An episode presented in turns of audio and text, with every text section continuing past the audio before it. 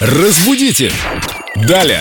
Виктория Полякова, культуролог, знаток русского языка уже в студии. Вика, привет. О чем ты хочешь напомнить нам сегодня? Привет, Вика. Привет, ребят. Да, сегодня хочу напомнить несколько слов, значение которых неправильно понимается. И из-за этого эти слова иногда неправильно употребляют.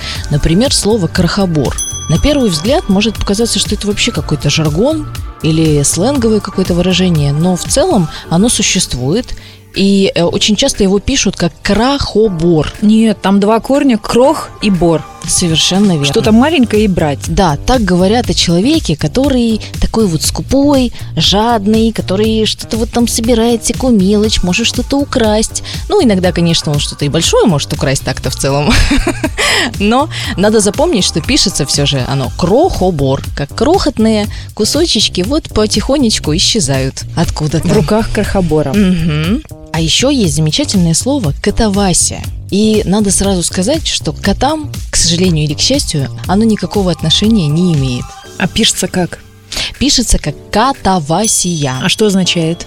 и означает «нисхождение». Греческого происхождения «катабазис» из э, церковного да, Нисхождение или снисхождение? Нисхождение. Нисхождение. Да, Мгм. да, да, да. Раньше во время утренней службы две группы певцов, они сходили все в одно место и вот в такую, так сказать, нишу и образовывали уже одну общую группу. И иногда, когда что-то там шло не так, люди начинали толпиться, исполнители эти, певцы церковных песен, и, соответственно, сбивалась и песня, сбивался мотив, и начиналась полная катавасия. Оттуда и появилось это слово, и такое выражение дошло до наших дней. То есть неорганизованная группа Да, людей, вот- которые плохо поют.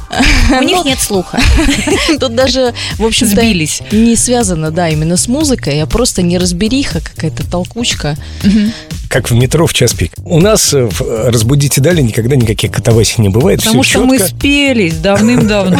И потому что у нас есть замечательный эксперт Виктория Полякова, которая знает о русском языке буквально все. Вика, спасибо и до встречи в это же время в эфире. Спасибо, ребят. Разбудите! Далее!